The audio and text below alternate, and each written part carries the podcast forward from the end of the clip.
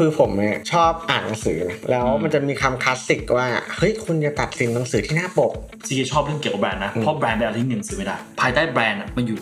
คำหนึ่งเลย ความเชื่อ สมมติว่ามีร้านค้าออนไลน์อันหนึ่งขายเสื้อผ้าแล้วกัน ถามพี่นิกสร้างแบรนด์ยังไงอะ ผมก็ต้องถามว่าเสื้อผ้าเขาผลิตเองหรือเปล่า ดีไซน์เองไหมอืมคุณมี storytelling ไหม เอาว่าถ้าให้แนะนำเลยนะ คุณต้องถามตัวเองว่าคุณถนัดอะไรที่สุด คุณต้องหาตัวเองให้เจอว่าคุณน่ะถนัดในการนำเสนอแบบไหน แล้วคุณค่อยไปดูว่าแล้ว format แบบไหนที่มัน work ที่สุดอืมแล้วคุณเอาตรงนั้นน่ะไป balance กัน Fastwork Podcast 5 minutes in trend กับ CK สวัสดีครับทุกคนขอบคุณที่สละเวลามาฟัง 5 minutes in trend อีกรอบหนึ่งนะครับ ก็วันนี้อยู่กับคุณนิกนะครับสวัสดีครับคุณนิกนี่ ต้องบอกว่า Fast เป็นเกียรติ Work เหมือนกันมากๆเลยฟาสเหมือนกันแต่ว่าเล่าแบบคุณนิกเล่า background นิดนึงได้ไหมอะก้าวนะฮะจริงๆ CK รู้จักคุณนิกอะผ่านโฆษณาหนึ่งมันเป็นโฆษณาที่ทำโดยผู้กำกับอันดับหนึ่งของของโลกอยู่แล้วบอกก่อนว่าแบรนด์อะไรบอกก่อนแบรนด์ GQ แบรนด์ GQ อะเออจริงๆหน้าที่ผมเนี่ยมันคือการ communication แต่ตัวหนังที่มันดังมากเนี่ยก็มีพุ่มกับ แต่ว่า key communication พวกไข่นงไข่เหนียวอะไรเงี้ยก็อ่าก็เป็นเราไปทำกันบ้านมาแล้วก็เป็นกระแสอยู่ช่วงหนึ่งแล้วก็ได้เจอจาก GK จากไอโฆษณาไข่ไข่นี่แหละครับใช่ใช่ก็คือโฆษณา GQ ไข่เหนียววันนี้เหมือน CK ที่ชวนมาคุยอะจะชวนมาคุยเรื่อง personal branding ทำไมถึงมีมีเซนส์กับคำว่า branding อะคือผมเนี่ยชอบอ่านหนังสือนะแล้วมันจะมีคำคลาสสิกว่า เฮ้ย คุณอย่าตัดสินหนังสือที่หน้าปก แต่คุณจะเคสังเกตได้ว่า 1,000 ปีที่ผ่านมาที่เคยมีหนังสืออะทำไมดีไซน์ปกมันถูกถูกพัฒนามาเรื่อยๆทำให้ดูดีทำให้สวย เพราะว่ามันเป็นสิ่งแรกที่คนจะเห็นนะ แล้วเห็นว่าปกหนังสือคือ branding ใช่ คิดดูว่าแบบเราอยู่ท่ามกลางคนเนี่ยในห้องเนี้สี่ห้าคน ถ้าไม่ได้พูดคุยกันนะเฮ้ยคุณจะรู้ได้ไงว่าเขาเป็นยังไง เพราะฉะนั้นคนจะเข้าใจผิดว่าเวลาเราพูดว่าเฮ้ยเรามาทำ personal branding กันเถอะมันไม่เท่ากับการสร้างภาพ เราจะเห็นการสื่อสารตลอดเวลาอืมการสื่อสารของทุก ๆ อย่างมันคือการทำ branding ของสิ่งสิ่งนั้นใช่อืมใช่ผมคิดว่าอย่างนั้นก็เลยอินคำว่า branding กับ marketing อะต่างกัน การที่ยูบอกว่า เฮ้ย ไอมีคอนเทนต์ชิ้นนี้ ไอใส่ไปเลยล้านหนึ่ง marketing campaign ไม่ได้สร้างแบรนด์ CK ชอบเรื่องเกี่ยวกับแบรนด์นะอืมเพราะแบรนด์เป็นอะไรที่หนึ่งซื้อไม่ได้ ภายใต้แบรนด์อะมันอยู่คำหนึ่งเลย ความเชื่อ ซึ่งแบรนด์นี่มัน tie เหมือนกับไม่ใช่ marketing นะ มัน tie กับ product ด้วย ของมันต้องดีจริงเลย ของมันต้องดีจริง ใช่ ไม่งั้น branding ก็ส่วนเสียหายหมดเลย สมมติว่ามีร้านค้าออนไลน์อันหนึ่งขายเสื้อผ้าแล้วกัน ถามพี่นิกสร้างแบรนด์ยังไงอะผมก็ต้องถามว่าเสื้อผ้าเขาผลิตเองหรือเปล่า ดีไซน์เองไหมอืมสมมติว่า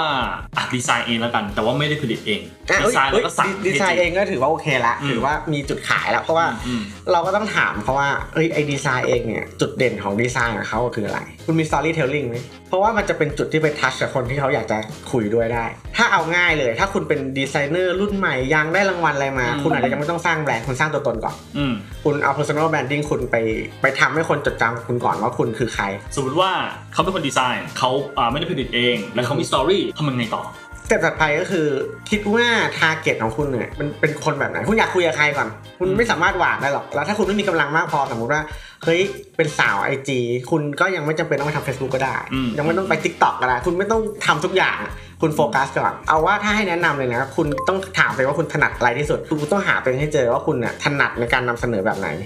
แล้วคุณค่อยไปดูว่าแล้ว format แบบไหนที่มัน work ที่สุดอืมแล้วคุณเอาตรงนั้นน่ะไป balance กัน แต่คือ CK เห็นว่าหนึ่งในหนึ่งในรูของ branding สำหรับ CK นะ branding ไม่ควรเกี่ยวกับสินค้าที่อยู่ขายเพราะว่า CK รู้สึกว่า branding อะยูอยากรู้ว่าคอนเทนต์เนี้ยมันสร้างแบรนด์หรือเปล่าอะยูพยายามถามตัวเองเรื่อยๆว่าคอนเทนต์เนี้ย I give more or I take more ถ้าคอนเทนต์เนี้ยคือ give 100%อะคอนเทนต์นี้สร้างมาเพื่อความบันเทิงของลูกค้า ของคนดู เพื่อความรู้ของคนดู เพื่อสร้างแรงบันดาลใจให้คนดู เพื่อเปิดความรู้ให้คนดู แล้วมันไม่เกี่ยวข้องกับดูแล้วอย่าลืมซื้อไอ้ด้วยนะ ถ้าอยู่ทำเหมือนกันปั๊บอะ อันนั้นไม่เกี่ยวกับ branding ละอืมเพราะมันอยู่หวังผลอืมจริงๆ branding อะมันคือเกี่ยวกับเขาไม่ได้เกี่ยวกับเราอืม branding อะมันไม่ใช่ว่าเราดูยังไง แต่ว่า branding คือความรู้สึกที่เขามีให้กับเราอะมาอย่างไง ซึ่งเพื่อที่ทำให้เขารู้สึกเราอะ เชื่อเรา เชื่อแบรนด์เรา เชื่อตัวตนของเรา เชื่อ self brand ของเราอะ เราต้องให้แล้วก่อน ไม่มีใครสร้างแบรนด์ด้วยขายสินค้าหรอกอืมใช่ไหมแต่ไอไอชอบบอกนะ